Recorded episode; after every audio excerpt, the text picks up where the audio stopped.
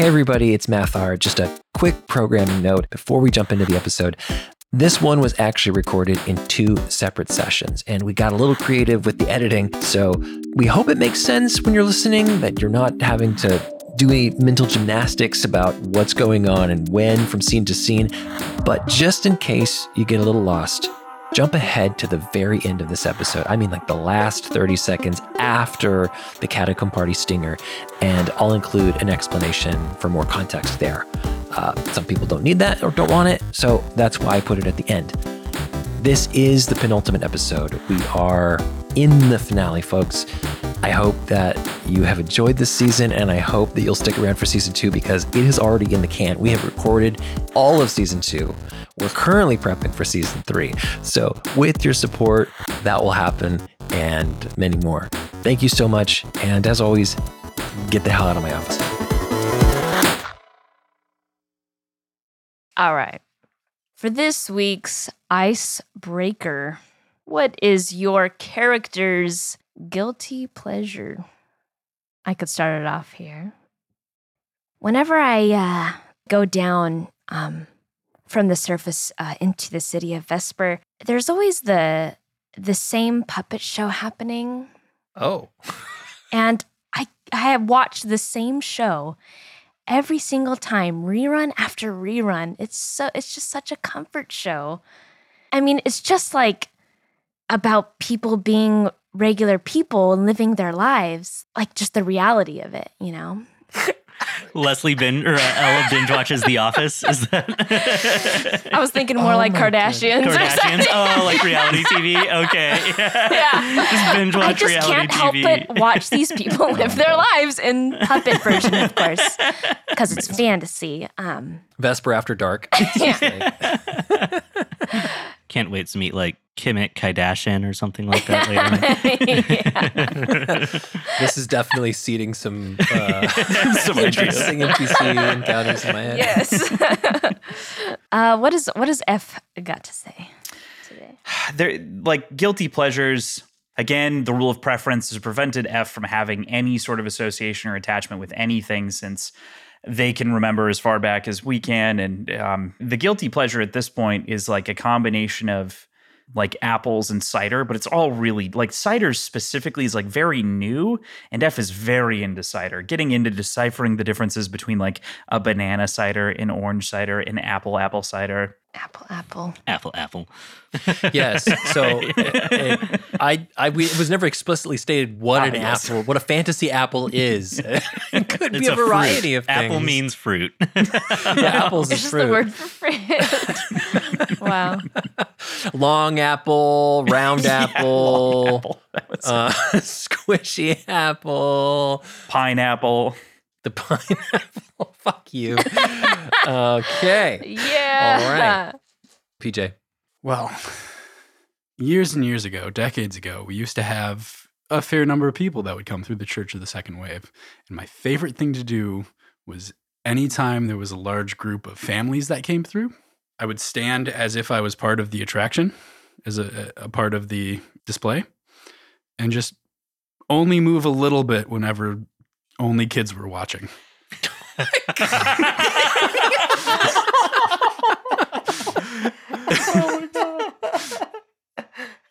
And I love that you don't jump scare them. You just move a little, but no one will ever believe them.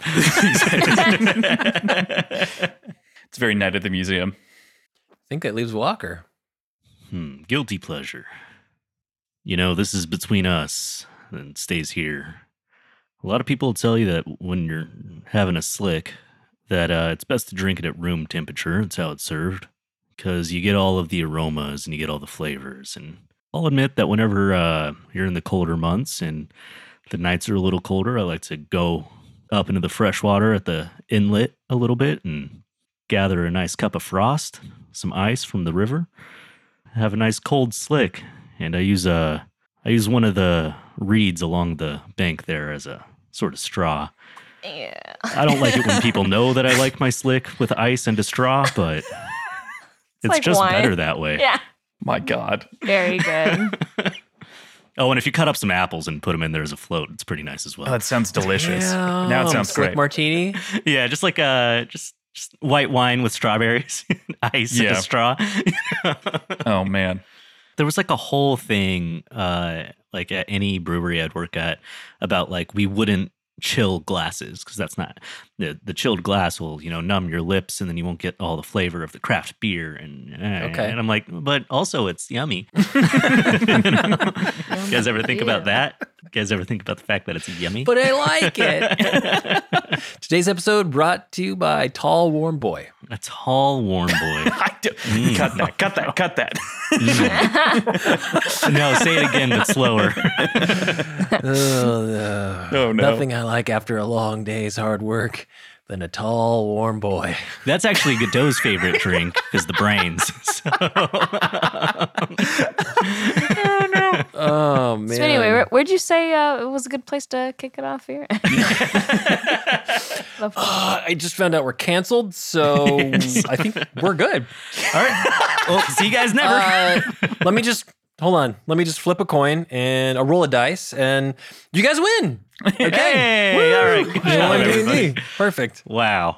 That's the satisfying end to the arc that everybody was looking for. Absolutely. Absolutely. Just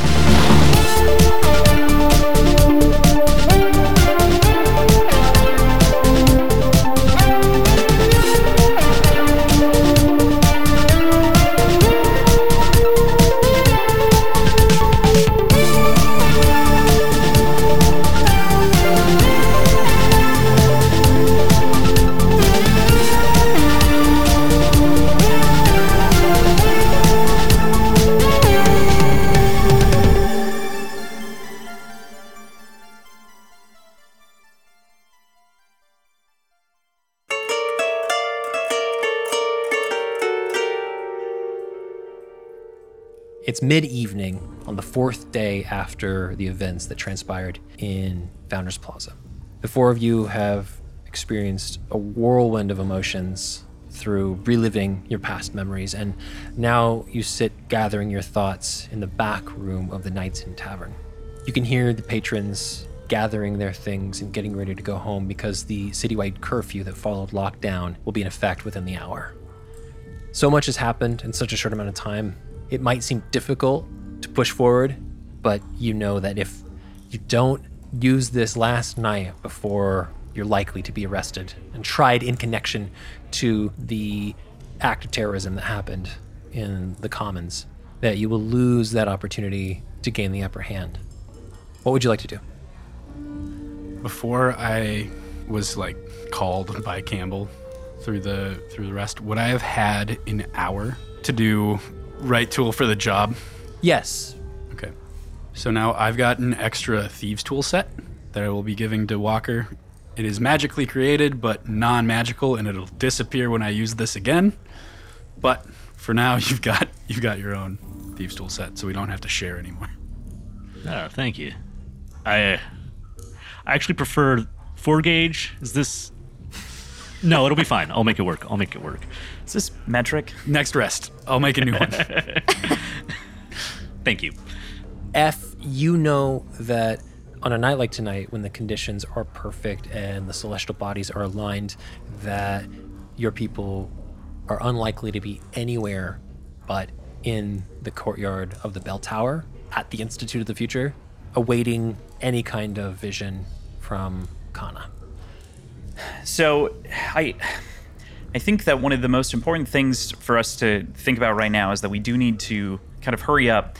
But I the the the Alder future is going to be there in the square tonight with all of the other members except for me although i don't know that i'm really a member anymore so i don't really know if i can communicate that properly i'm not really i'm the future whatever i we hmm we need to strike tonight. And there are a couple of different avenues that we could probably take that we should consider. But I think that if there's anything that we need to sort out, we should do it now. And I've got something that I need to take care of for sure, but I just want to be accessible for a moment before I do that. Well, beyond just the the future problem, we have a group of people down in the tunnels collecting and prepping to destroy those heirlooms and from everything we understand, that's a very bad idea. That's another problem. So they're ultimately under the authority. A, I don't know how they would destroy them necessarily without causing a calamity at this point. Um, That's what I'm worried about. Yeah, Is and- that they do it anyways. and part of me thinks that the best way to stop them at this point, considering we've already murdered Tamlin, is to um, take care of the other one. Yep.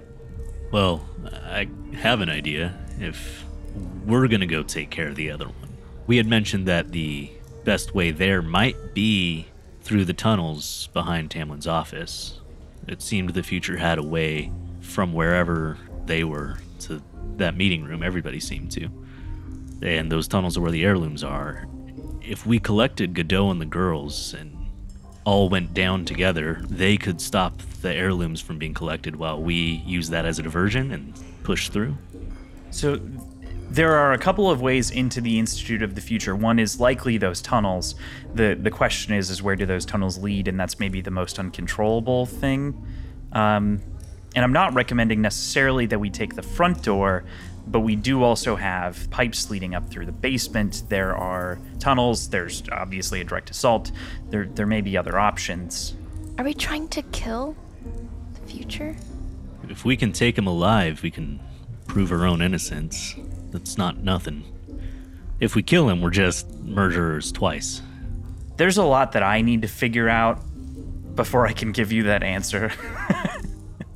I I have a question about the future in general. If Alder Future dies, is it kind of like someone else takes place, like pretty easily? Or is it like, does everyone have the same knowledge kind of thing? That's, well, you would hope so, but clearly we've been lied to. And so I don't think that anyone is really prepared to uh, step into that role and mantle. And as their species lives a very long time, while they are aging, I don't know that there is a succession plan or that they would be willing to give up that power and authority. And I think when we had spoken with Godot and, and friends, they were going to rally as many people as they could to the front for a different attack. That's right, that's right. There are a couple hundred members of the future. I think we need the extra five bodies. I'm not gonna lie. And, uh, seems like a dumb question, but I'll ask it anyways. They'll for sure fight back against us. You don't think there's the possibility of turning over a few? Uh, We can't turn this cat around. Cats going one way. Got it. Yeah. Is the future like pacifist? No, actually, we're trained as warriors, unfortunately. Uh, Oh, interestingly enough, while yes, we, we don't necessarily advocate for violence, we there's nothing saying that we can't be violent. Um, that's not a part of the codes. It's mostly preference, meaning that whatever instruction we're given from Kana is the instruction that we collectively follow. So um, if someone has been controlling the voice of Kana, and most of them, the prophecies have been deemed lies that have been regurgitated, I can imagine the wrong person has the power at the moment. We should maybe pull them out of that position.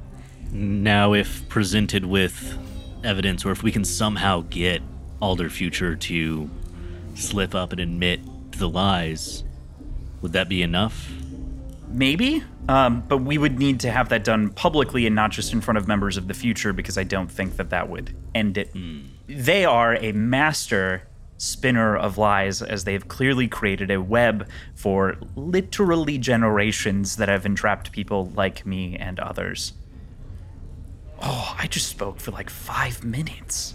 You did really good. you did really good. And you're getting better with the eyes and the me's. It sounds good. It's, it's weird, yeah. It's like a part of my memory came back and I remembered that I was a person once. yeah, you know I like I like this new F. Weird. Ella's uh, finding out what happened to her mother. Walker's coming to terms with like the death of their friend. Leo's realizing who he is as a person outside of the church and rescuing Alvy. And uh, F learned to use full sentences. It's great. It's Amazing. I've been thoroughly demolished. I have something that I think that I need to go take care of, but before I leave, I want to um, make sure that I'm available. So Keep saying that. What do you need to go take care of? Well, I've got a date with Destiny. I, I don't care how hot Destiny who's that? is. eh, This is not a good time. I'm for, just kidding. The Dweller. It's the it's the Dweller. I know that I've had some experiences with these prophecies, and I don't remember any of them. And I realized that while I did tap into an important memory, there's more there that I need to look at.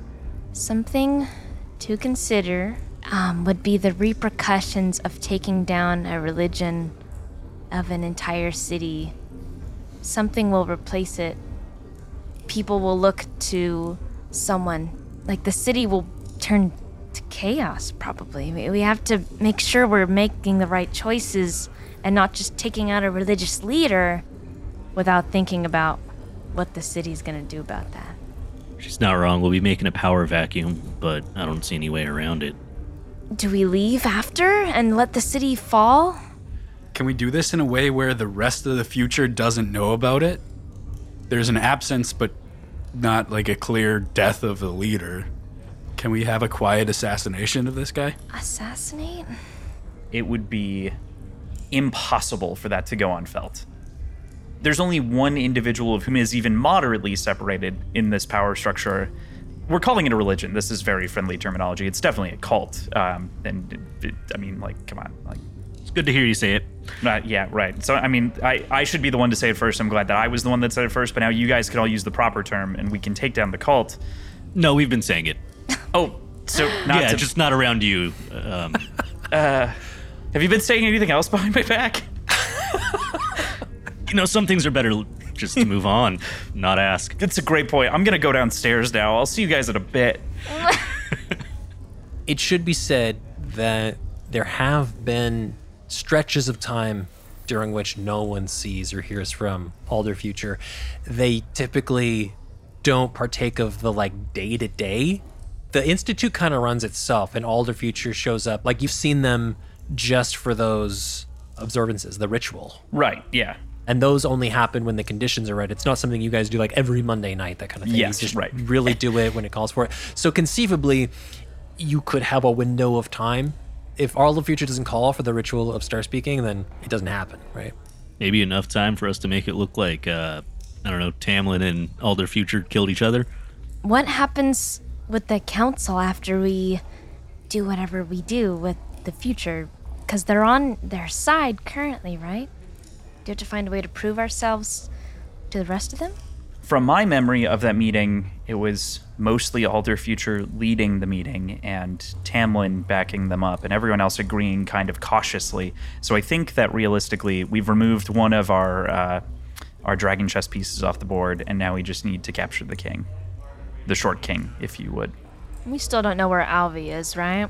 That's true. It's insinuated that potentially he's in he's captured, but I think if we do this and we get rid of Elder Future, take care of him, we might be able to a- approach your dad, Elanil.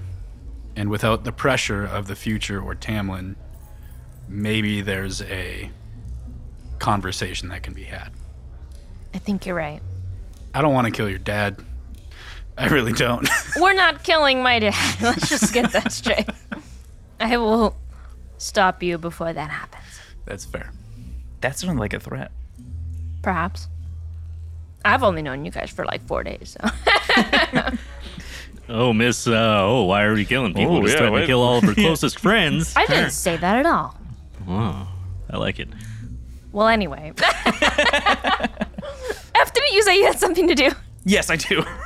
Okay, cool. We have some evidence. Godot is trusted and on our side. If we can stop the future, then yeah, I mean, there's no reason people wouldn't listen to us. If we can stop the future, we save Kana's future. I am going to go uh, take care of my business with the Dweller before we all get kicked out of here, and uh, I will meet you back at. Did we decide Addie's or the Cavern? Cavern? The cavern, I think. Yeah. Cavern it is. Sounds good. And I go into the back room.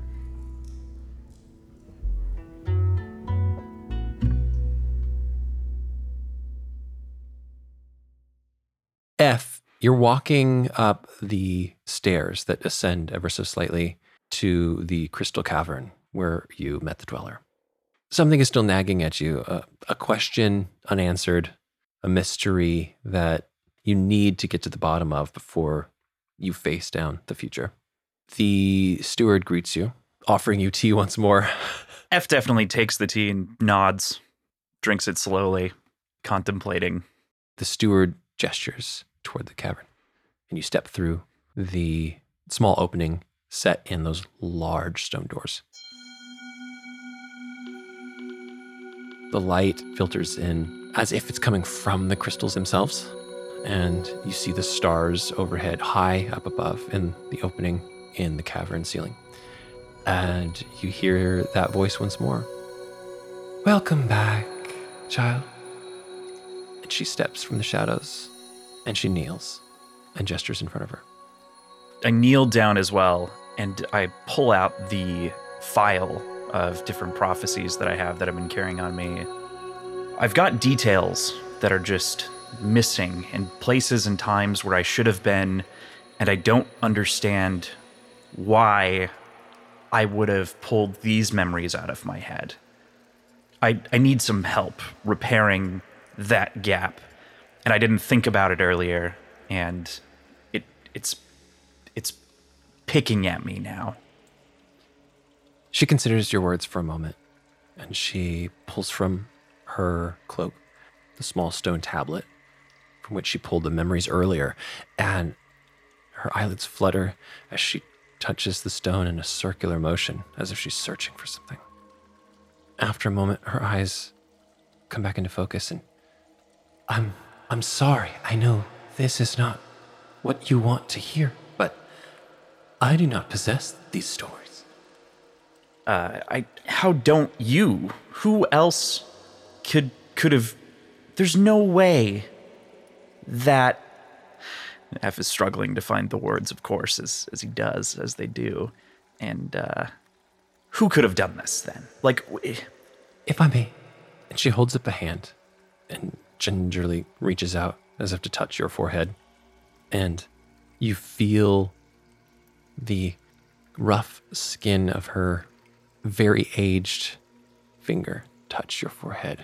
And she does the same thing that she did when she touched the stone. Her eyes roll back a little bit, her eyelids flutter. Then she begins kind of like softly just running a little circle on your forehead as she searches. And it doesn't feel like anything but someone touching your forehead at first. And then slowly, it's as if a thread is extending from her finger deep into your mind, as if it's searching for something. And you can feel it somehow worming its way around not your skull, not your brain, but your thoughts. And you hear her voice as if it's inside your head.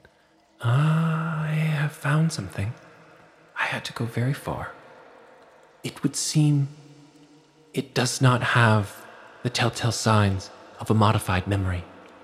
It is what you might call repressed. Hmm. and there isn't a way for us to modify and unlock that, like we were doing, like the other remembrance, like the other time that I remembered. Even the most gifted dweller cannot remove all traces of a memory. It leaves threads, and if we tug at that thread, can unravel the mystery of where it leads. However, it is dangerous. This is an old memory. I think we need to yank that thread. If you're sure, I don't know if I. I don't know if I felt more sure about anything in my life. Our life. We. I'm still working on that. then she pulls at the thread, and a part of your history begins to reveal itself hidden beneath a tapestry woven around it.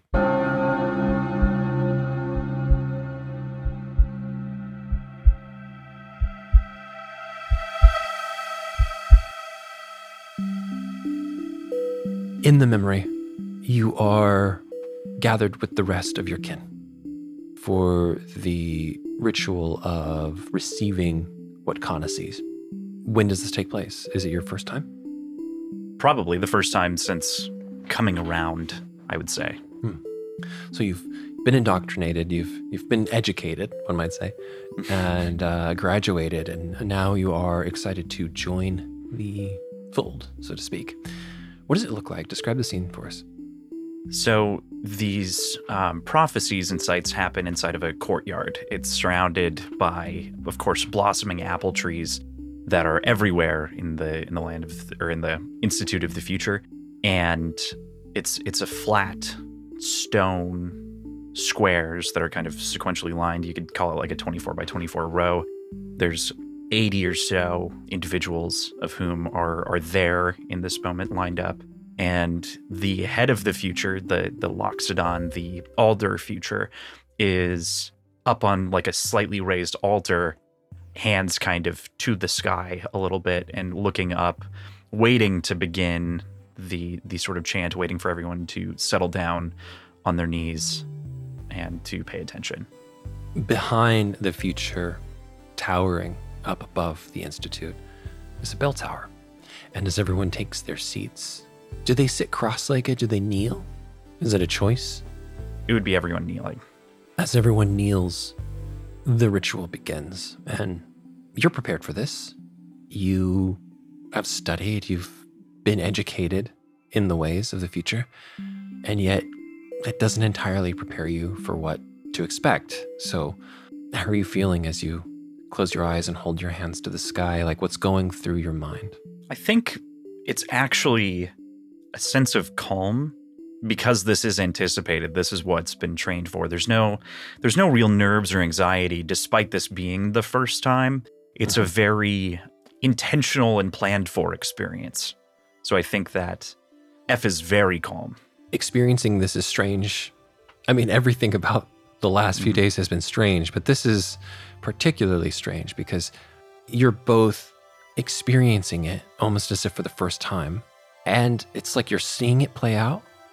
In fact, you might be forgiven for thinking you were a casual observer of this moment, walking among the student body of the Institute of the Future, all knelt with their hands to the sky, waiting for the first prophecy to arrive. You realize you're not alone. There's someone walking beside you. You can't see them, but you can feel them. And then you hear her voice. And she says, I remember when this was but the ritual of a single individual. My, how it has grown.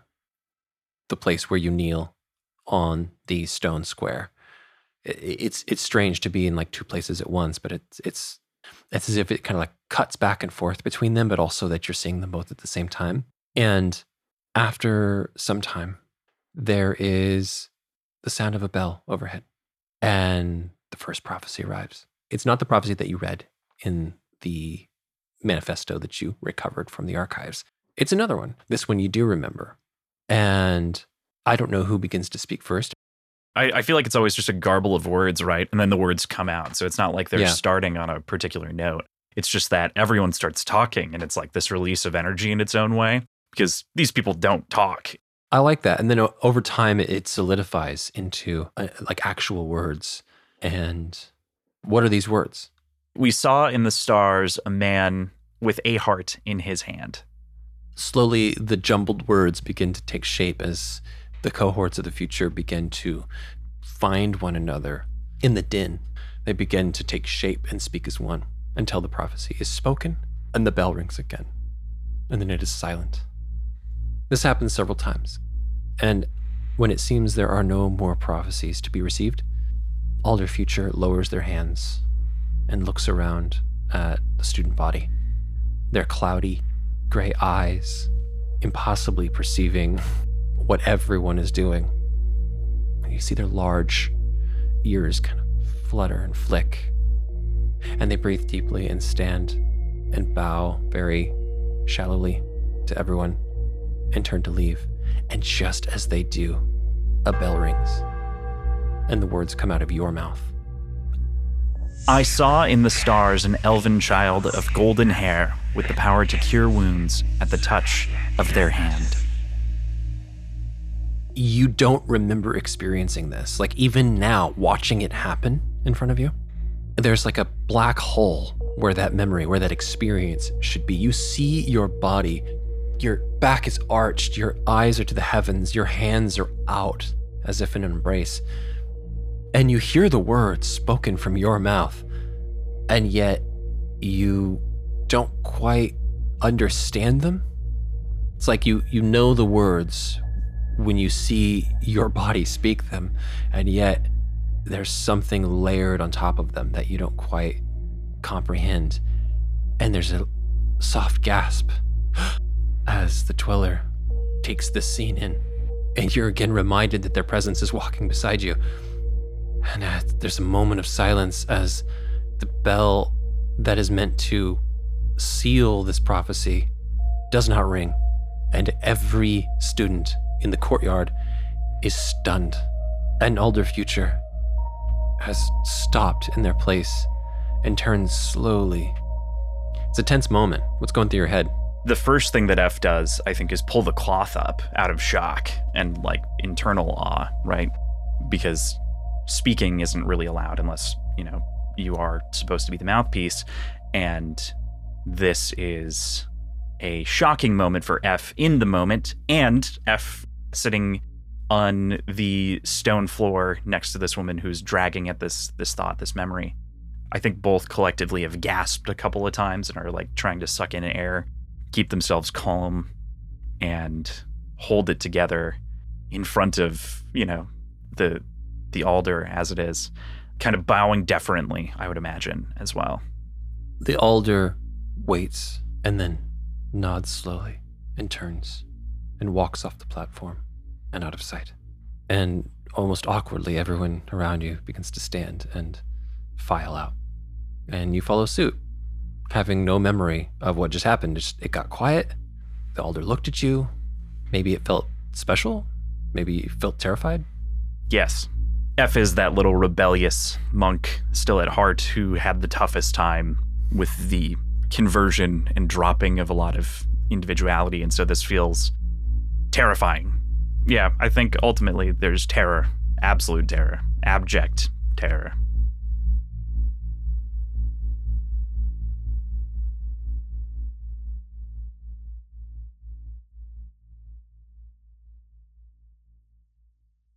I've got a couple orders of business to take care of while F is away. Mm-hmm. All of this has to do with my artificial artificer infusions. I believe one of Walker's weapons is set as like a returning weapon. I can do one more infusion, or I can do two and take that away. One of them can be, let me find it real quick. Mind sharpener. Mind sharpener. Hmm. This infused item, which would be a set of armor or robes, can send a jolt to the wearer to refocus the mind. As four charges, when the wearer fails a constitution saving throw to maintain concentration on a spell, the wearer can use its reaction to expend one of the item's charges to succeed instead. The item regains 1d4 expended charges daily at dawn. So if anybody has concentration spells, I can imbue their robes. Also, I replaced Homunculus Servant when I. Aw. Oh, you dismantled Campbell? Campbell. No, because that's not Campbell. That's your I- steel defender. That's Steel Defender. I also had a Homunculus Servant as one of my options for Artificer Infusions. That and was um what was it called? Bit or bits. Bits. Yeah.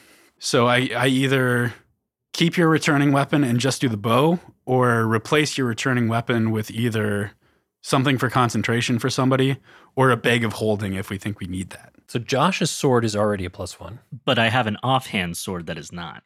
Ah. And would this, I, I think this would stack on it also. It would probably stack, but I would probably just put it on my offhand to make sure they're both good rather than having one bum sword. Yeah, I could do that too. I never thought about whether it would stack or not. That's pretty fucking cool. Not at all game breaking. Because it's not making it a plus one, it's adding plus one to it. Ooh, should I have just one fuck 'em up sword? Let's get one fuck 'em up sword. Let's stack it onto my family heirloom. Yeah. I'm going to let you choose which weapon you want, but I'm doing plus one to attack and damage on both of your items How long does that last? until I do another one indefinitely. Oh, wow. That's crazy. Thank you so much. The other thing is Campbell. Do we have Campbell with us? you do. Cool. That's my uh, that's my points of order. Is there anything, Leslie or Walker, that you want to take care of? Anybody you want to go talk to? Anything you need to do? I have to confront my father, but that could come afterward, probably. There's no convincing at this point. Okay. Walker's gonna brood in a corner. That's tight. I like that. That's on brand. Yeah. Now, is like Godot and the others also meeting us there? Because they don't know that exists, right? As I understand it, uh, you told Godot to find and rally any forces that were not loyal to the council. I don't recall you telling him where to meet you or or what kind of signal you would give him. I think we set that cavern as sort of a war room staging area before the battle. It's not curfew yet. There's still time. Can I find a, like a, a, a kid? For what reason? Just For what purpose? Okay, I kind of want one. No. uh. Just, I, when I said loose ends, I didn't mean like. Opening a can of worms. no, I uh, I want to make like a a note and uh, oh, just find like a kid or Okay. someone who seems scrappy, like a like a street urchin. Yeah, type, yeah, you yeah. know? boy, what day is it? Yeah. Christmas morning. yeah. and uh, on the note, I just wanted to say where we lost Alvi, Short King. And then I want to fold it up, describe how to get to Addie's place, which is I think is where uh, Addie and Godot are. And um, let's just say, hey, you like apples, kid? Do I have to roleplay this child? oh, I love apples, sir.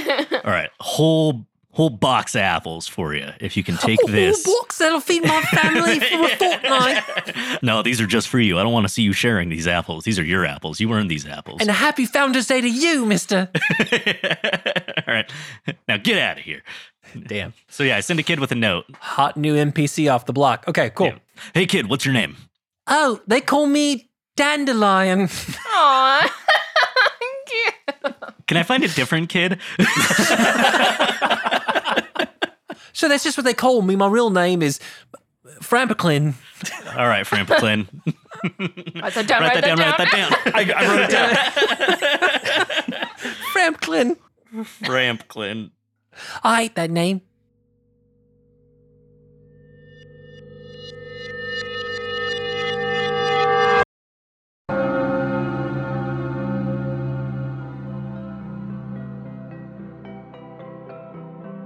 Like mist, the memory evaporates and swirls around until you see that same familiar scene. This time, I think, you know, perhaps a few years have passed. Like, how long has F been receiving prophecies or been part of like the ritual? So the future is 22 right now. Mhm. I believe is what I have listed. I don't think we've really talked about that, but younger Hmm. member of the future. And I would imagine that the awful traumatic uh, moment probably happened when the future was like 12. And so this probably started happening at like 14. Okay, so a solid, you know, seven or eight years Yeah. of doing this. So that was your first one, Mhm. and now we travel forward a few years, and you know, you're looking a little more mature.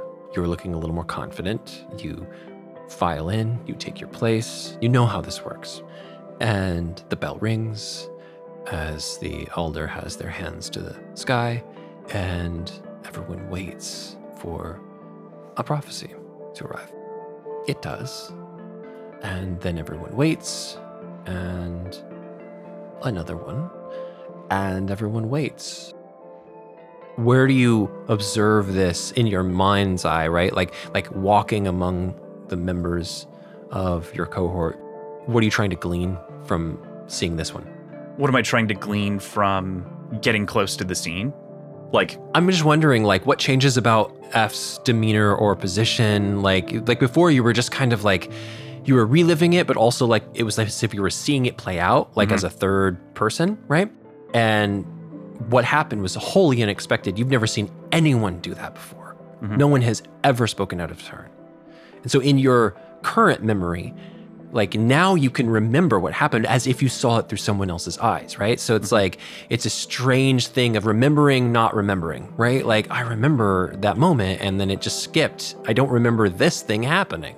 I think current F, the one that's kneeling on the floor, tries to project directly into past F's body and like sit in exactly that place to try to understand exactly what was going on. Mm, You know, like trying to see if he if they can push the boundaries and like merge the spirit or something and like get there.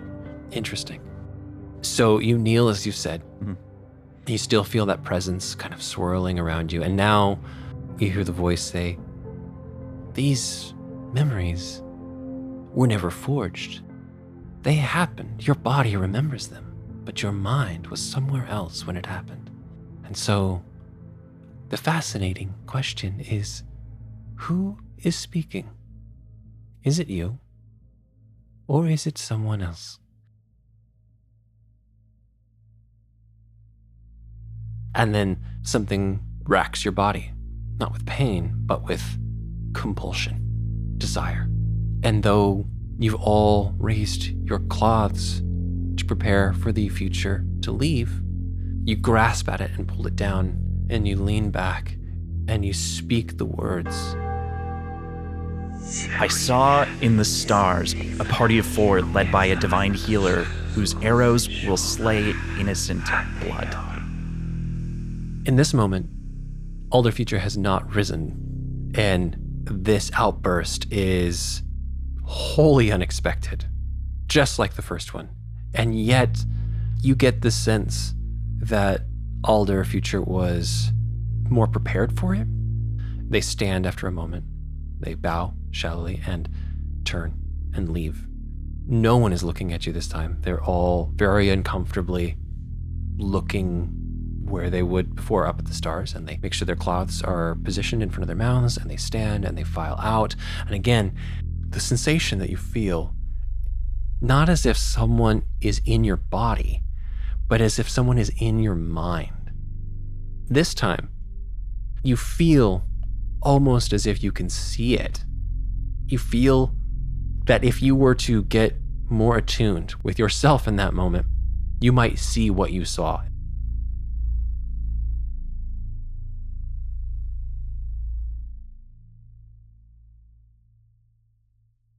The hour is just before midnight. You've all had time to make your final preparations. You've discovered among Hamlin's belongings a map of the Institute.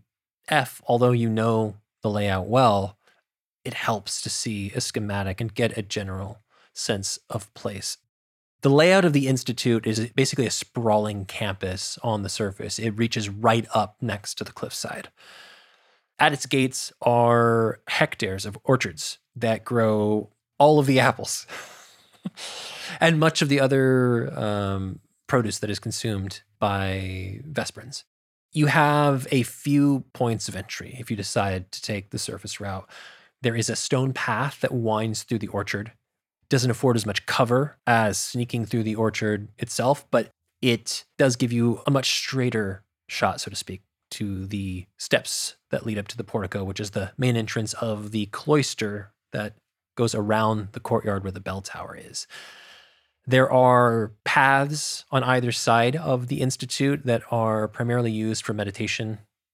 F, you would know that young recruits don't have lodging within the main campus grounds. They sleep in hammocks among the trees.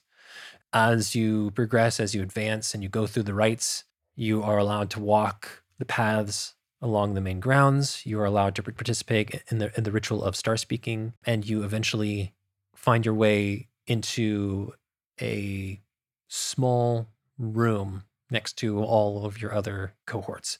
So the cloister is this big walkway that goes around. So that's meant, made for walking and meditation as well. It connects to the paths that go through the gardens on either side.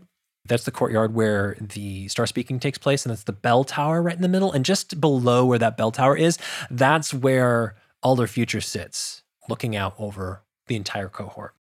Just beyond that is a private entrance, like maybe going up like a locked secret entrance of the bell tower. There is like a stairwell that goes up to a landing and stairs that go up to the Future's inner sanctum. And no one has ever seen that and never should. So it's kind of like a circling stairwell where like the landing goes around on either side. That's like where you'd have to go if we wanted to get into the uh, Alder Future's inner sanctum. And then, of course, the cloister extends off on either side and goes to the living quarters. If you were to take the underground entrances, you aren't exactly sure where those would bring you. F, you know this super well, so you have the advantage here. None of you have the advantage down below. I'm a big advocate for uh, going straight in the front door. Storm in the castle.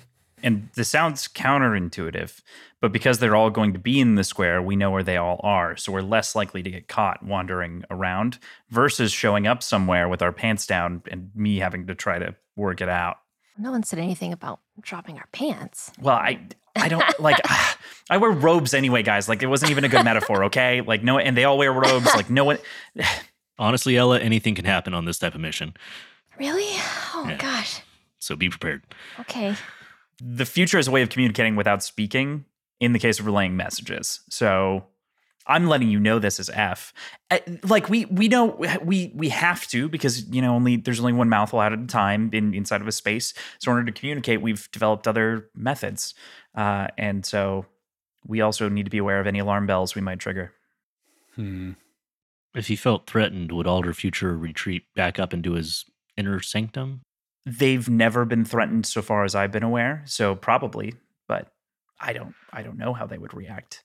If we could get into that inner sanctum without being seen, whenever Godot shows up with a force, if he retreats into there, we might be able to confront him one on one. I think that's our best bet. I yeah. So through the forest, try and sneak around, avoid everybody that's gathered, and get into the sanctum, all before Godot releases the bowstring, so to say. Yes, I think that's reasonable. What do you think, Elanil? You're more strategic than I am. I just know the the way that it looks from when you live there all the time. I haven't really done anything like this, so you know the lay of the land. I'm trusting you. But does that sound like a sharp plan? Like one that you would bet your bowstring on? To just confront in front of everybody? Yep. I mean, the reality is that once we get there as well, I can also confront the the future as a whole and address the fact that the Alder is a liar. Yeah, you could talk about the prophecies, I've got the packet of prophecies. the evidence. Yeah. So, my worry about that, using your own language, this is a cult.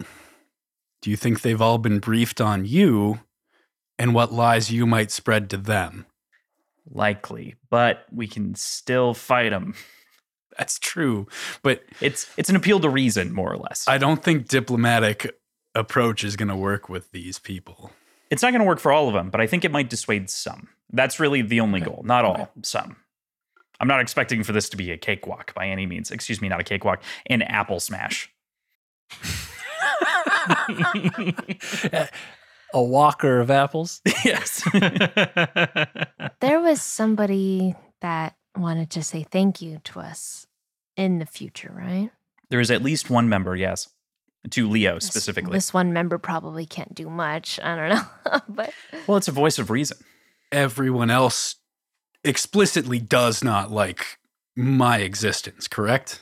Uh, yeah, I tolerate you. You I'm I'm not talking about you, I'm man. sorry, we're friends. I didn't mean that. I didn't. That came out. I didn't mean for it to come out. Normally, I've got the cloth, and I don't. I don't say the things that I don't have a good. There was a filter. I don't have that more anymore. I like you quite a bit. I'm sorry, Leo. I didn't mean that. I can disguise myself so I don't look like me. Now, if you make yourself look exactly like F, you'll look like everybody there. Pretty much, it's true. You all are gathered around the map and all of your intel, and you hear the sound of stone shifting down one of the tunnels and footsteps walking toward you. And after a moment, you see Godot's worried face appear from the shadows, and he looks around and says, I admit uh, I was worried. You all were, well, I, I was worried.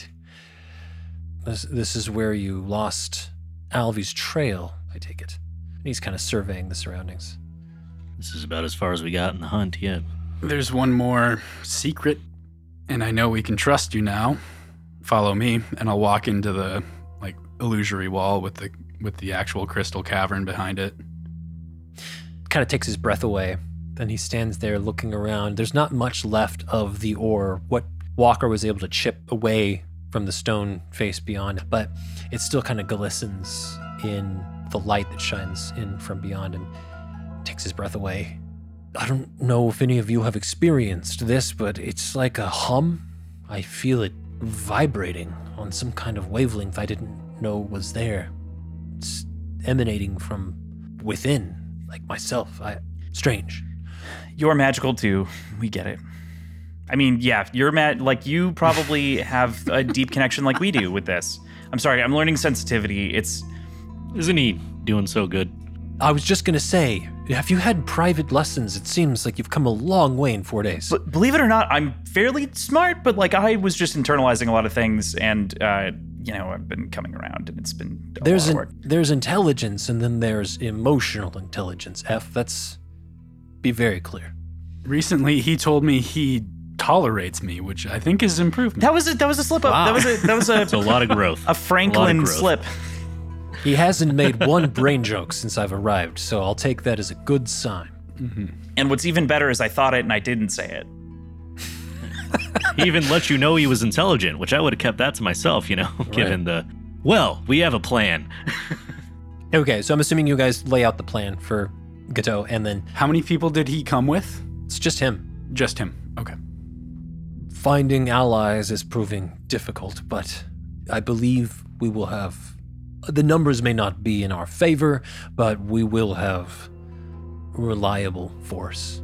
He tells you this and frowns and hesitates, and you all can sense that he has something else to say and reaches up and puts a hand on your shoulder, Leo, and says, There's one other thing. I, I promised that I would do what I could, anything in my power, to make sure Alvi gets home safely.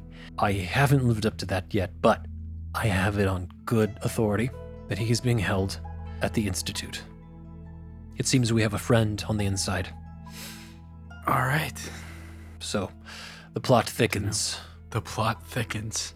As far as what we want you to do, wherever you feel like you yourself fit, jump in. We don't. I, I don't want to put you in too much danger, but if you're willing to to fight with us, wherever you feel like you're gonna be the you're gonna be your best self, I think that makes sense.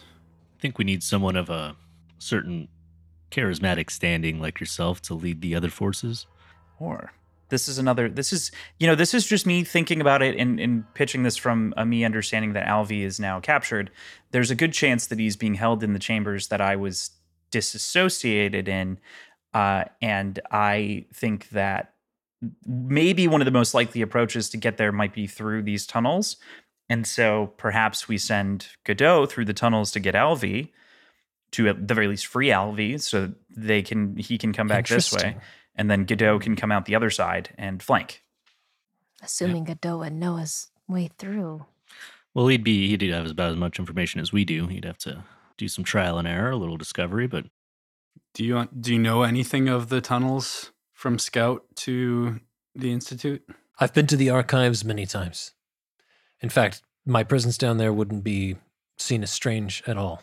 I don't know my way through the tunnels that lead into the Institute, but I have a feeling I'll be just fine.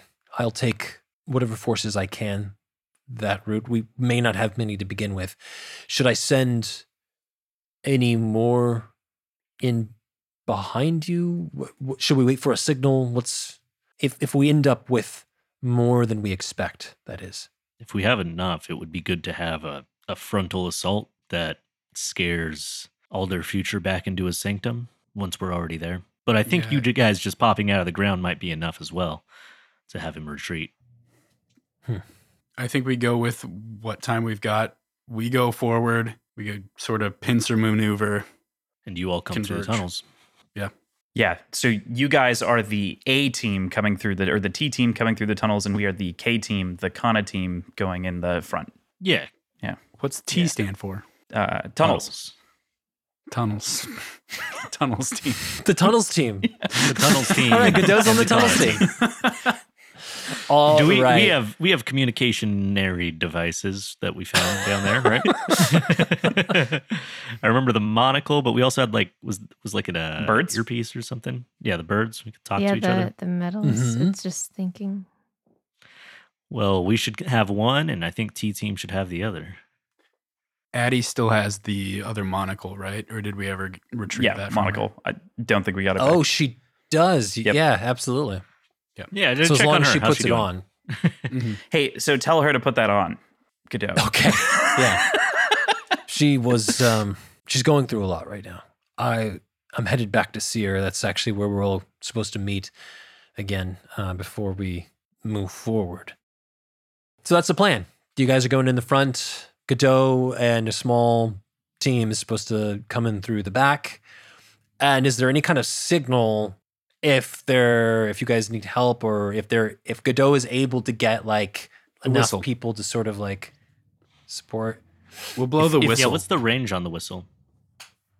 I doubt that it's very far. I would think that the Mm. whistle probably reaches like across a room, maybe. Like Okay. it, it wouldn't necessarily There's echo no through If- like the orchards or anything. G- Godot, if you hear a lot of clanging, it's time to come. I mean, do we are we doing the metal uh, thing where one person? Yeah, don't we have something where we can talk to each so, other? so if I just think really loudly, oh my god, we're screwed. They should probably get it. All due respect, I think it's a great plan. I don't think I need to take the whole of our allies' forces into these tunnels.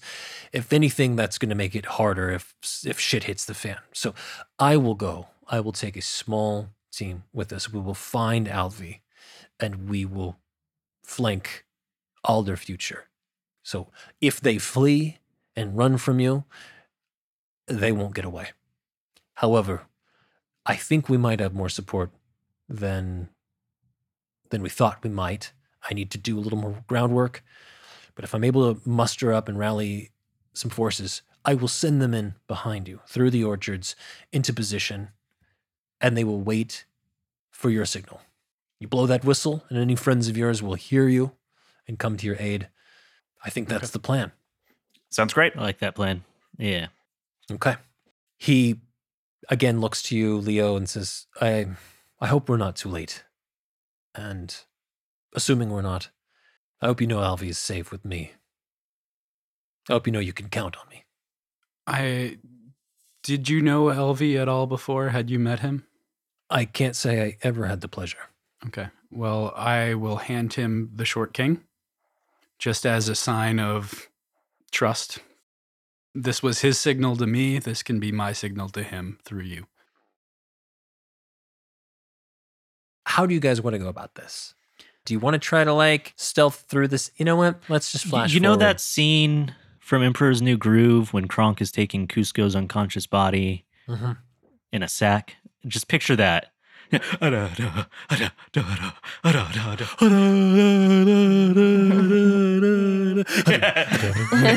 so that happens, and then um, Yeah. to avoid uh, guards, right? Oh yeah, everything's coming together. I'll I'll be disguised as a member of the future. They basically all look the same. I think we established. Mm. yeah. yeah, I just don't want to look but like with the scar. identical. Oh, mustache. A handlebar mustache. under the. Wow, that's probably a first. I can't imagine any of them have facial hair, but uh, Okay, maybe not You know then. what? Maybe they're allowed I- to. they just don't. I don't know. I will would take preference. whatever whatever notes from F and make myself look like a very average member of the future. Just like think think really drab. Like really pretty plain. No like no real like center of self. Um really just like an empty empty shell. If if you can think that you would prefer it or that you would make some sort of individualized choice about it, you don't have that luxury in your disguise. So Jerry from Rick and Morty. Yes. Just like ah, human music. I like it.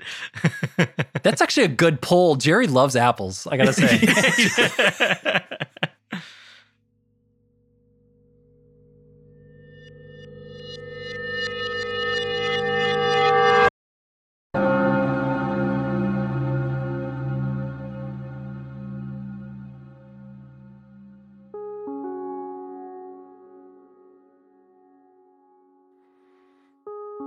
And so the next memory forms.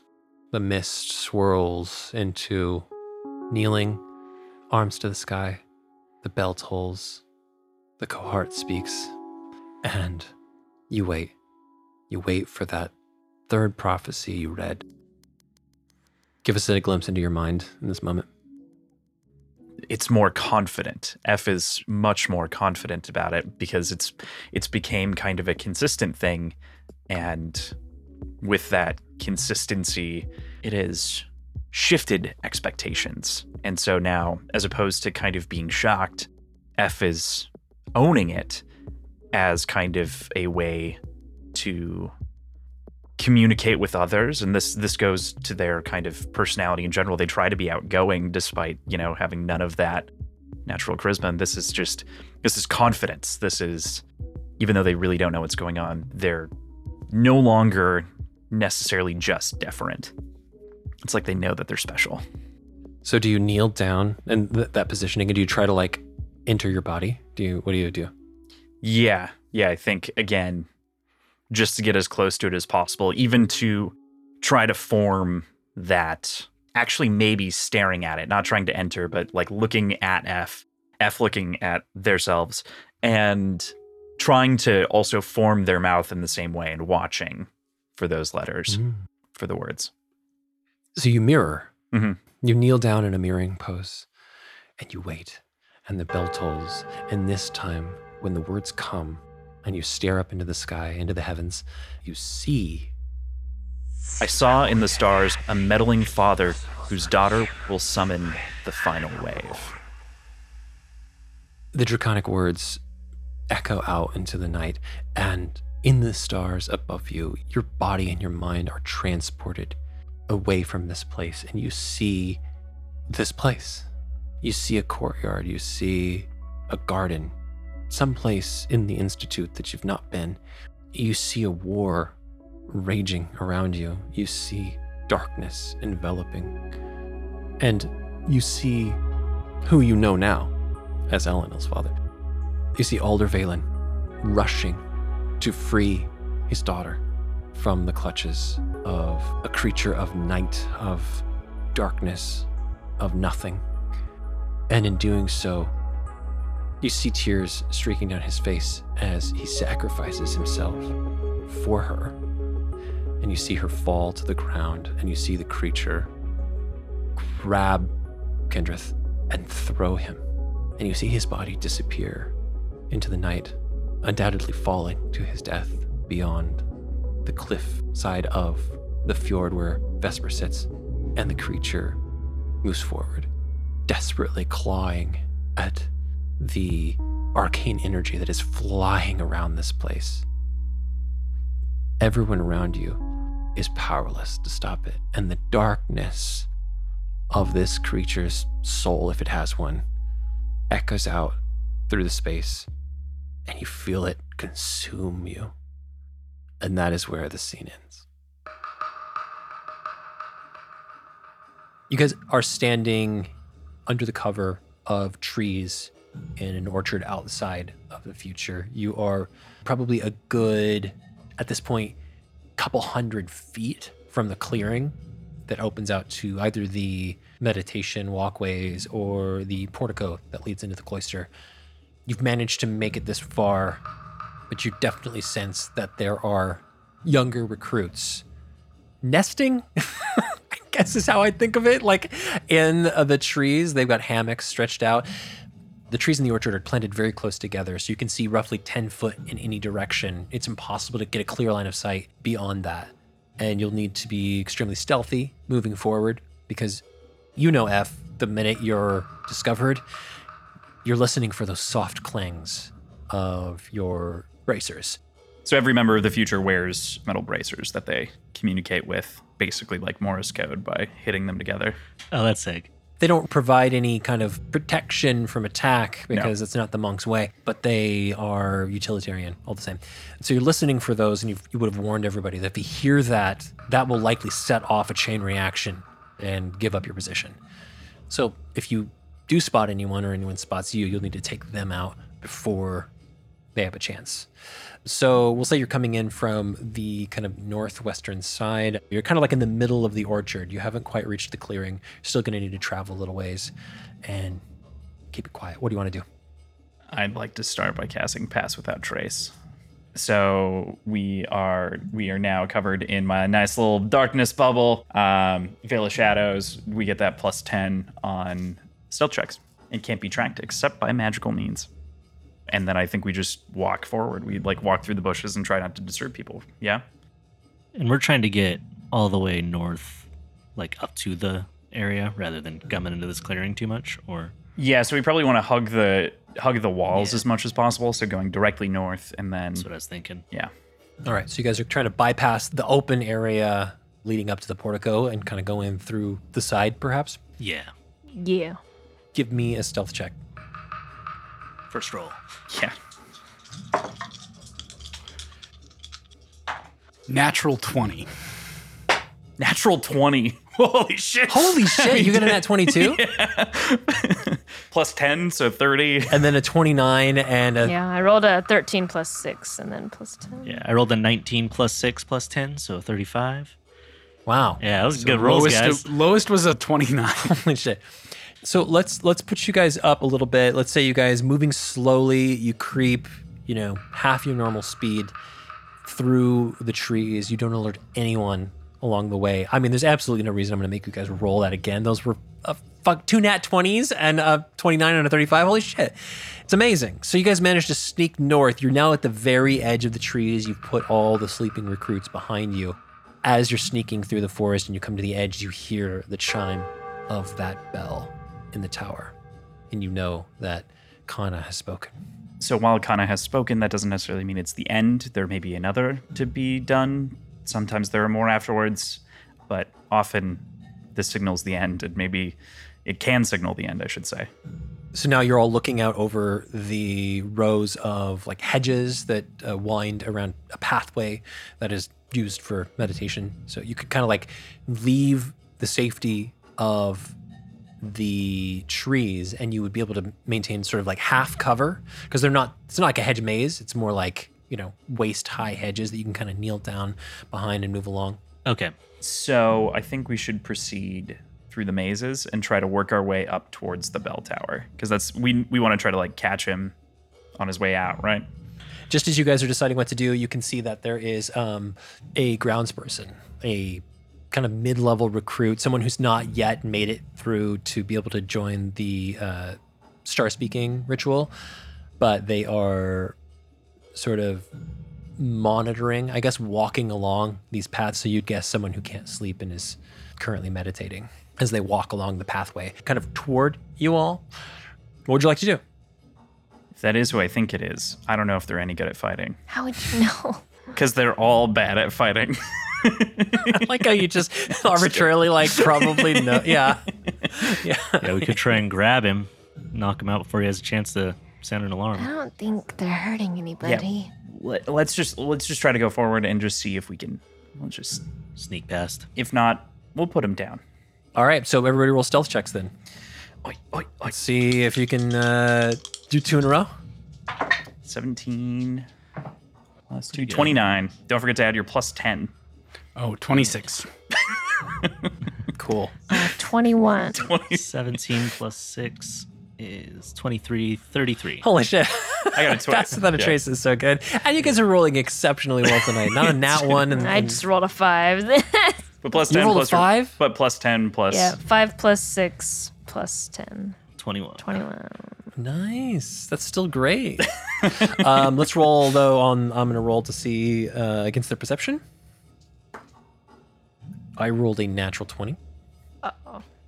and with their perception that brings it to a 22 so as you guys are making your way down the pathway you see them look up from they're not reading anything they're just kind of like looking up at the sky. And they look down and turn slowly to the side and there's just like a moment of like perplexion on their face and their eyes widen and you see them reaching up to like clang their wrists together Uh, cast silence.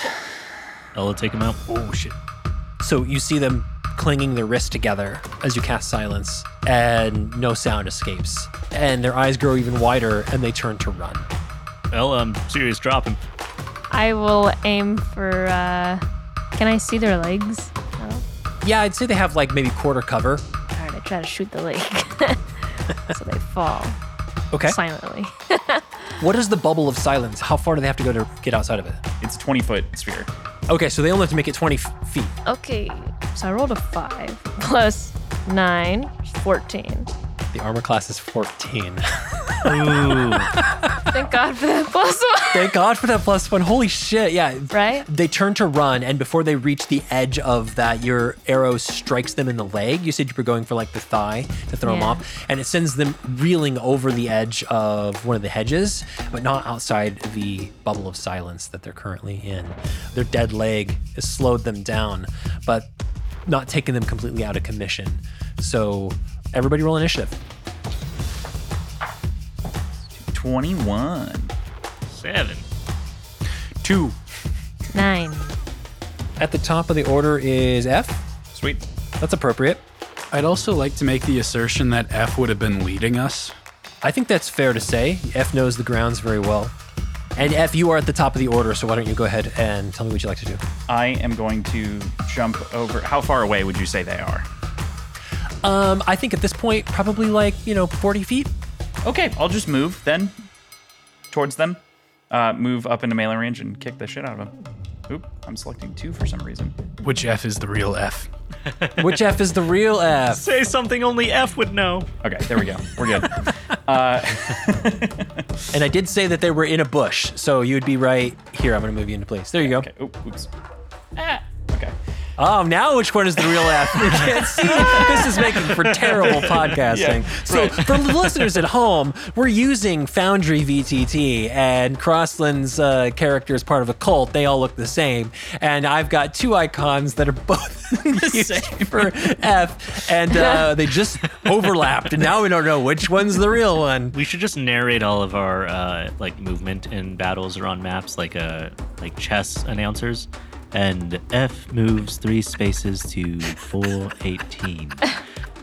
Yes. Next up in the Orca chess finals is F from the future. Okay, I'm going to.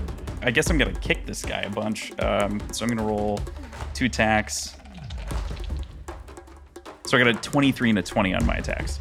Oh, he goes in for a twin attack using his fists of flurrying miraculous. They're moving so fast. This is so exciting. Just Oh, and there's a parry, but it's not fast enough. So, what was the damage, please? It was it was 12. He hit him for 12 arbitrary points of damage. Okay, this guy is uh, looking pretty beat up. Next in the order is Ella. I do do do. Are these like hoppable bushes? Like pretty Hell low? yeah, they are. They're whatever you want them to be, baby. Yeah, they're low. They're low to the ground. I will shoot him again. I guess. fucking do it Feel again. bad. Shoot I him. want to hurt this rando. Stop feeling bad about shooting people I that don't are trying to. They're members Okay, of a cult. so I never, I never thought about what my character's alignment is, but apparently it's lawful something. because Apparently. damn, that's uh, I rolled a three, and now my dice are not hot anymore. Three plus uh nine, which is twelve. I do have two attacks per action now, but I'm not sure. If... Uh, oh my god. Well, actually, well, I rolled a five again. Um, plus nine is fourteen. I'm barely hitting him again. I would say you didn't need my plus one, but clearly you did. So, Yeah. it's come in handy two times. yeah, Yeah. exactly. Go ahead and roll damage, please. Uh, it is a six or plus four, ten. He dead. Oh. Unless you're doing non lethal damage. It's up to you, Ella. If you don't want to kill this guy, you don't have to. Um, my character does not want to. No. Okay, you put it perfectly in his other thigh, and you see his eyes roll back into his head. And with that, F leans down. I kick him just to check. I'm just I kick him. yeah, I kick him just to check. I would say, like, with F on top of him, basically, his eyes roll back into his head and he falls limp. I just wave. Um, so a little bit of blood loss, a loss, some loss of consciousness, but he'll survive provided someone gets to him within a few hours. All right, so you've cleared the playing field, but you hear the bell ring again, and you can kind of see through the windows into the cloister, and there's no entry point right here. The, the only entry points would be maybe um, closer toward the portico, or if you snuck around the edge, you could probably climb up like onto the roof, like far from where the courtyard is, and sneak along it that way. But there's no entry point along this wall. Yeah, we just wanted to sneak and have some form of cover. So that's why we decided to do this versus going directly. You said there were windows along this wall? There are, yeah, there's no doors, but there are windows, and the windows probably are latched from the inside so they could be like pried open. I think I might shimmy up to one of them windows then, if I can get to it, and uh, pull out the new thieves tools that uh, Ah. Campbell just gave me. I mean, not Campbell, Leo. You know, maybe he did. He just walked up and put it in your hand, and you're like, I already have these, buddy. Thanks anyway. and yeah, I'm gonna I'm gonna try and uh, wiggle wiggle a window open, slide the tools underneath, and And you make that using your proficiency if you are proficient in yeah. Thieves Tool. Yeah.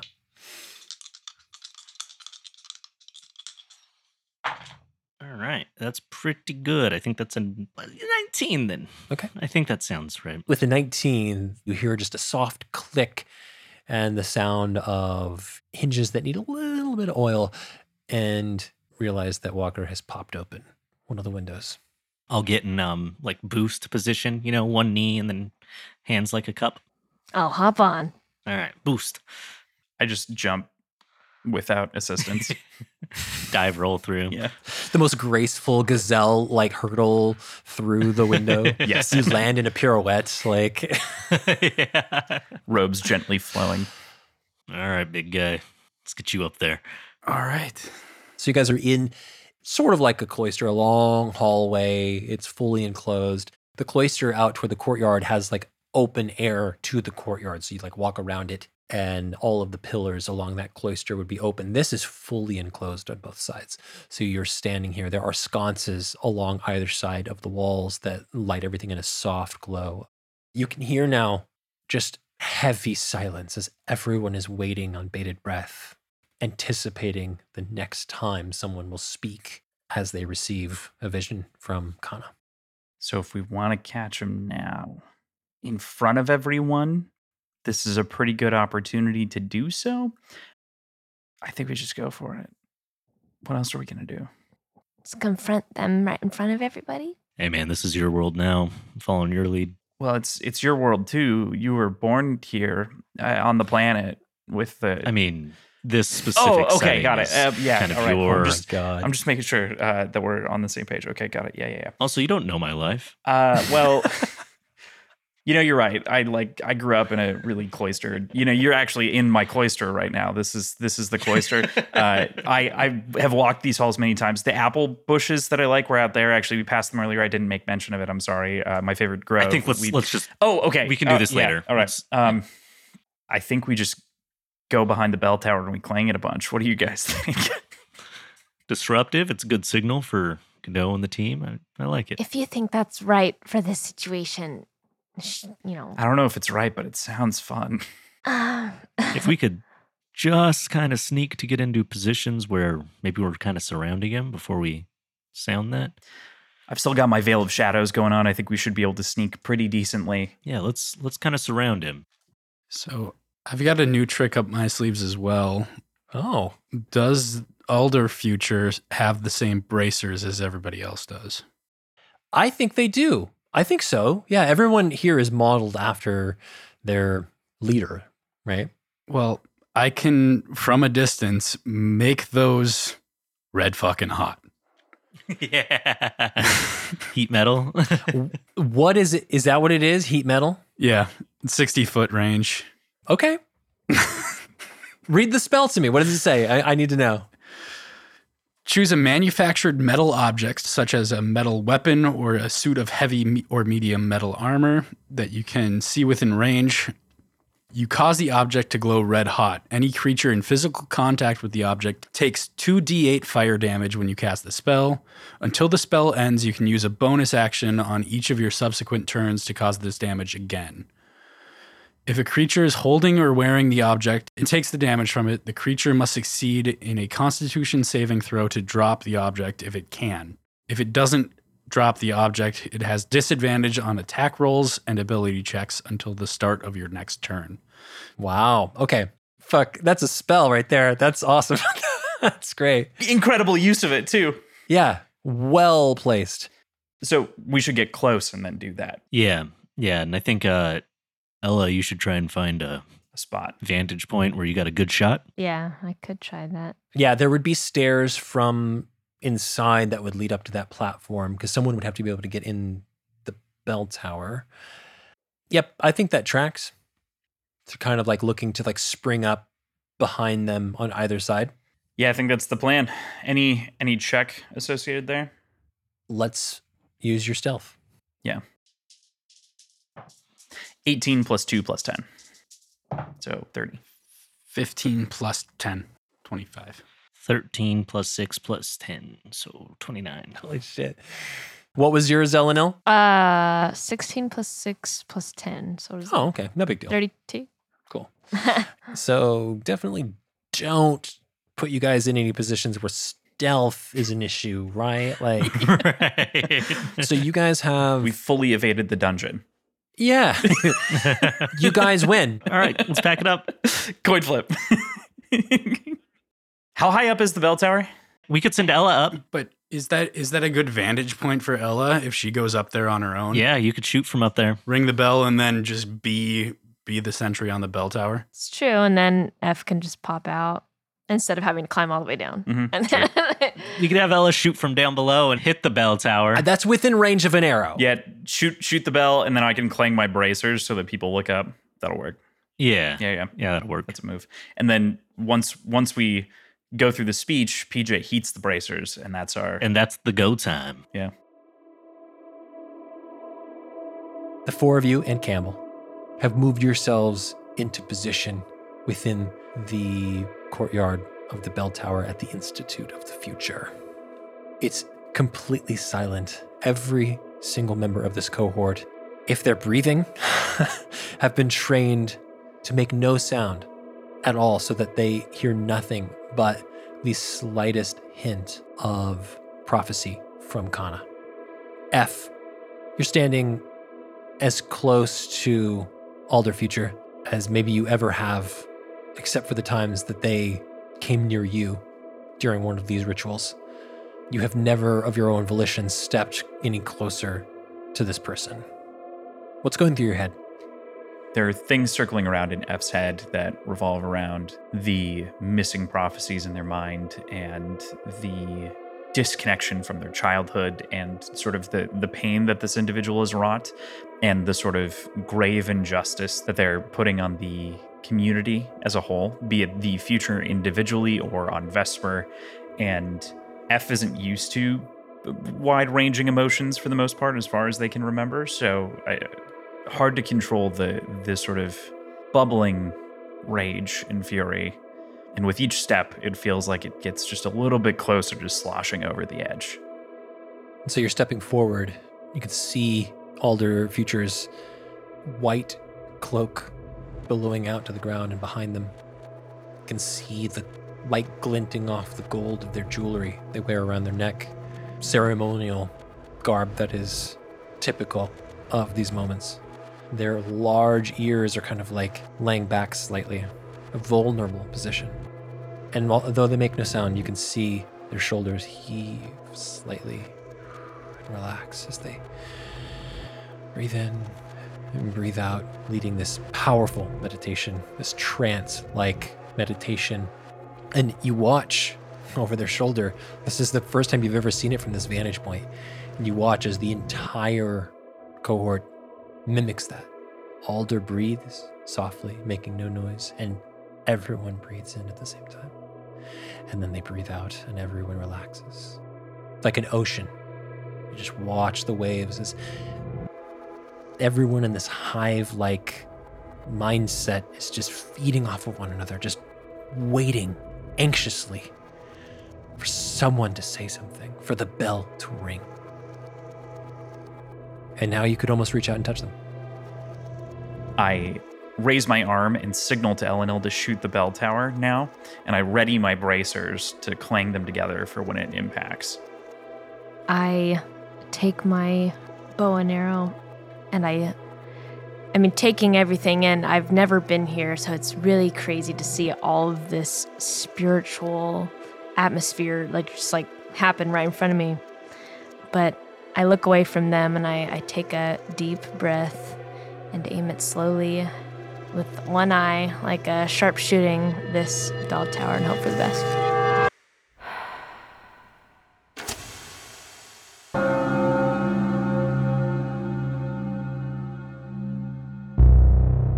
Vision fades and you look back at yourself. Only you don't see yourself. I mean, you do see yourself, but you see yourself transformed. You have scales where you once had skin. You have horns above your ears. Your hair is, well, not quite the hair you had before. You have a snout and nostrils like a reptile, like a draconic creature. You are yourself, and yet you are you, perhaps in another life. You are dragonborn.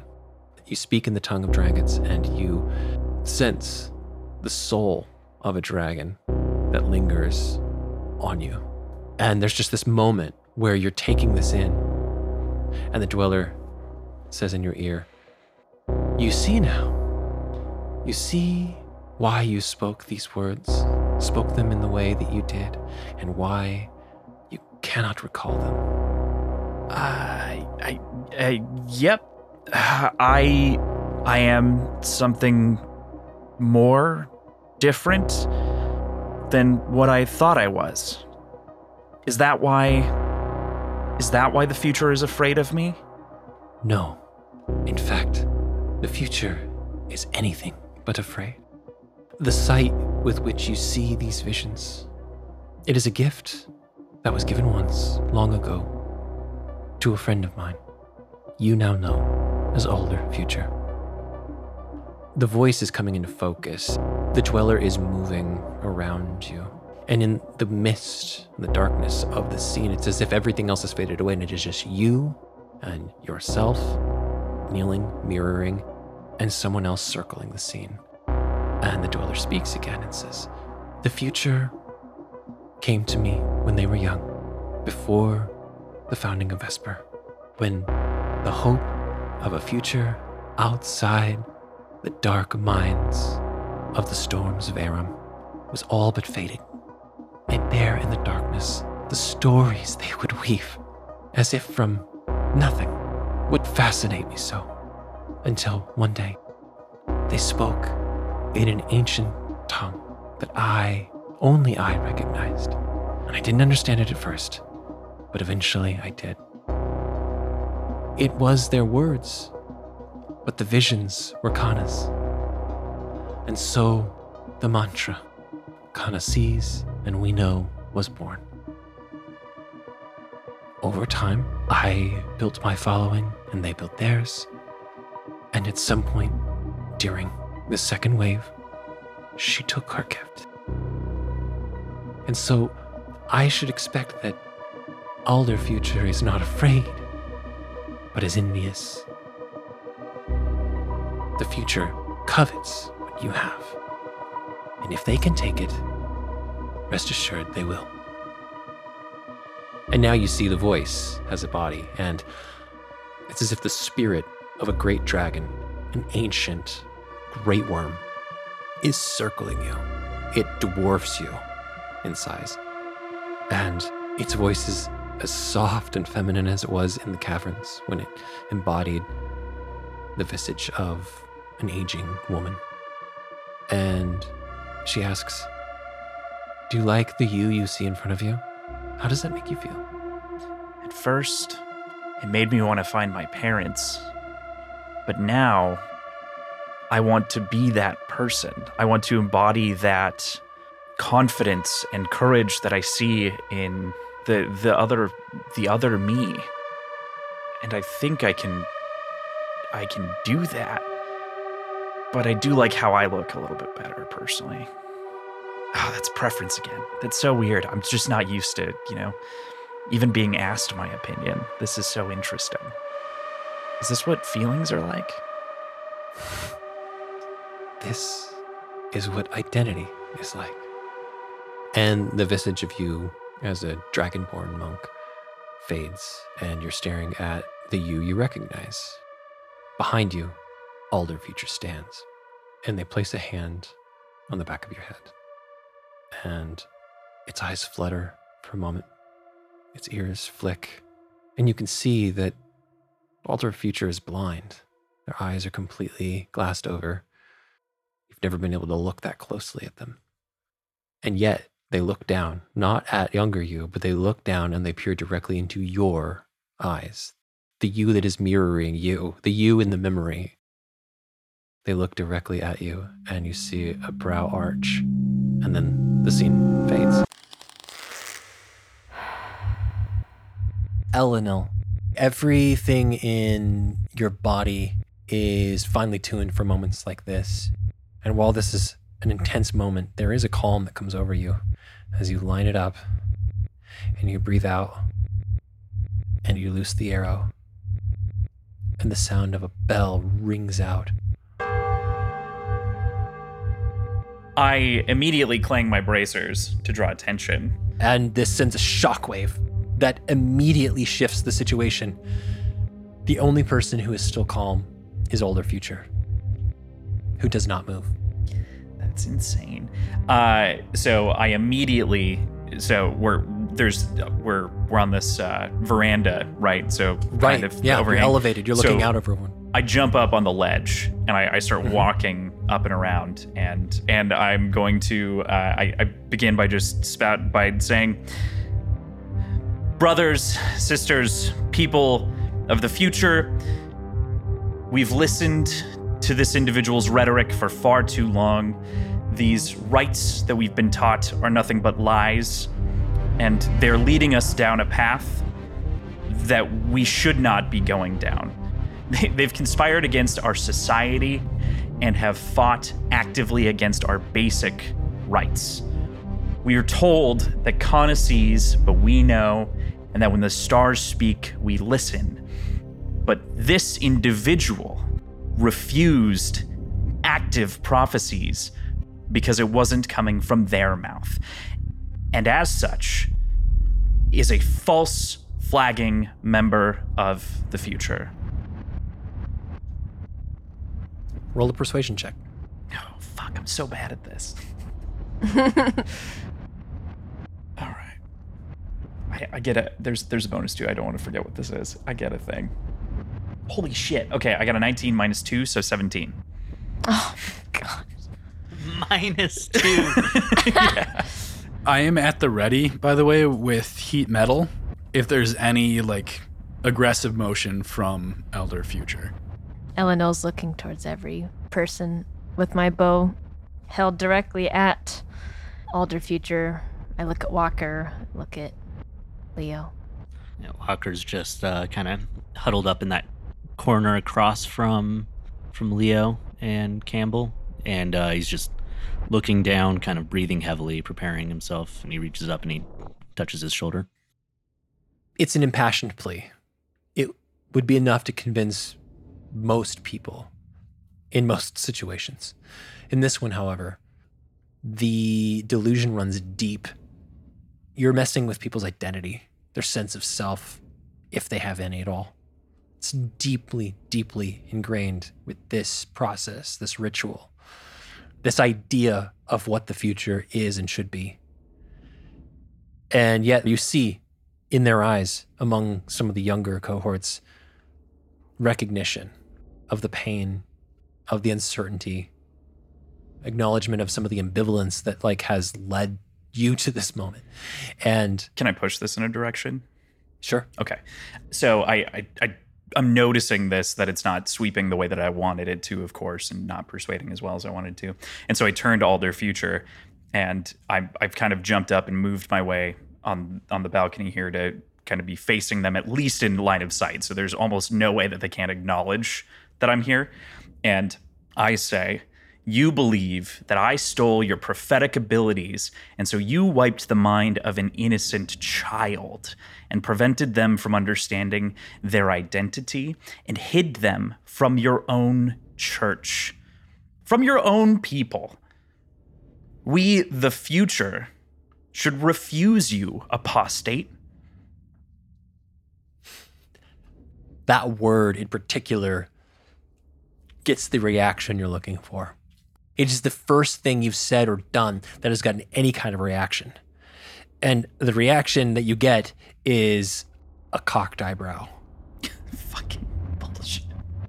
They're breathing and they hold their breath and they open a blind eye to you. You can see the eye is clouded over completely. There is no sight there.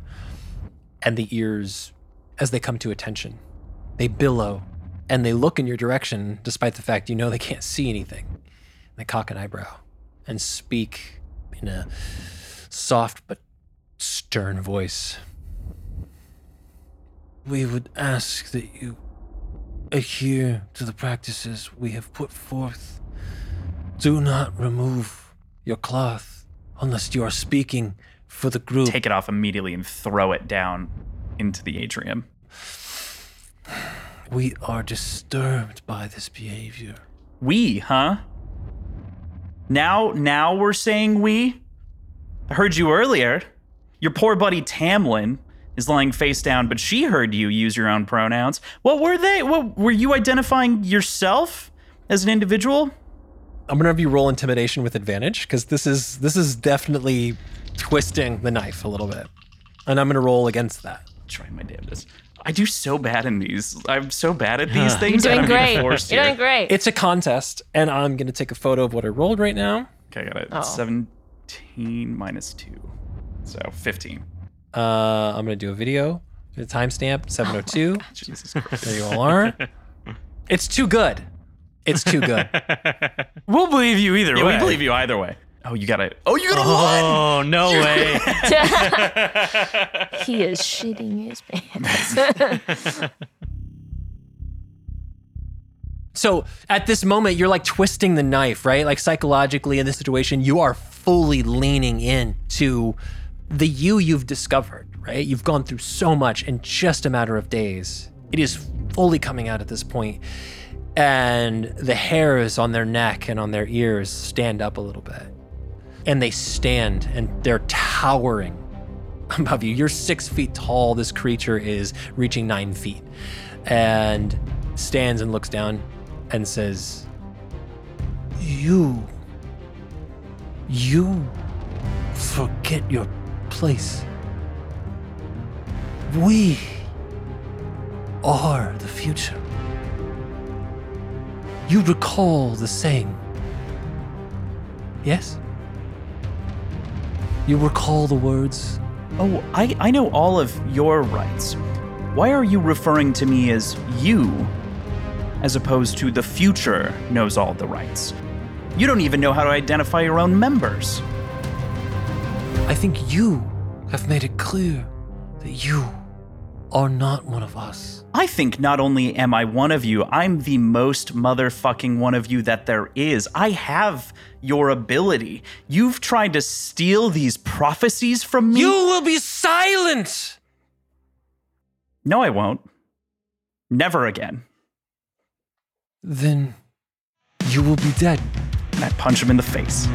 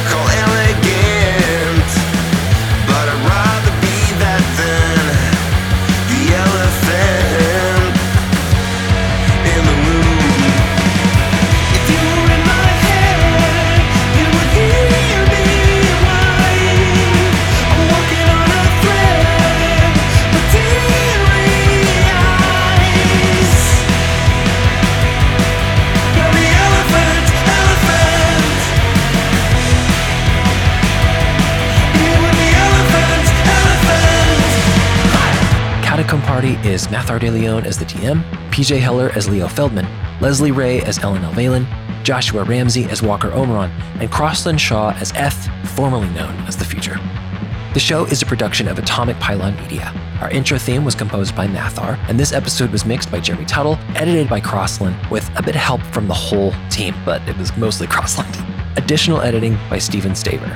Our cover art is an original Leslie Rae. You can support the show by following at Catacomb Party on Instagram and Twitter. And we're on Mastodon now. Mastodon is a new social media network that is, uh, it kind of blends Twitter and Discord. There are individual servers that people can be a part of. You have to apply to be a part of it. So we're on Dice Camp now, uh, which is a Mastodon server for the TTRPG community. So if you want to follow us there and you really want to get more plugged into like pretty much exclusively TTRPG folks on a Twitter-like platform, check it out. Uh, we haven't posted anything yet, but I'm sure we will soon. You can also follow us on your favorite podcast platform, which is super important if you never want to miss an episode. And I know it gets old, but five star reviews help. so if you have a few seconds right now and you want to leave a five star review and tell me how sexy my voice is, uh, you know, couldn't hurt. Our Discord server link is in the description. We're still not doing a lot there, but things are starting to warm up a little bit. Folks are coming in. There's a little chatter on the general server. And I think this year is when we're going to get our shit together and start building that thing up. So stick around because I think it could get really fun and really interesting. I can't believe we're here at the end of season one. There's one more episode to go before we wrap everything up. It's been a wild year for us. People moving between states, people getting engaged and moving on with their lives, and yet we're still playing and, and things are still going strong. And a lot of it is because we see folks in the community are loving the story and loving the characters. So thank you so much for supporting us. And uh, we hope that you stick around for season two because it's going to get really interesting. We actually have a guest coming on for season two. So, not to spoil anything, but I think you're going to have a lot of fun.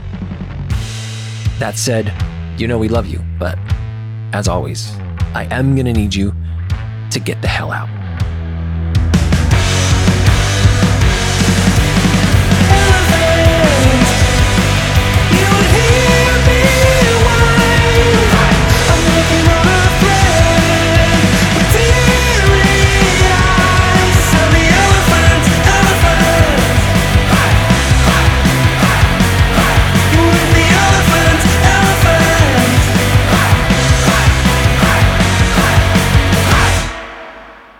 Whoever has the whistle, now would be a great time to blow it. You actually need to roll initiative, so you can do that on your turn. Catacomb Party.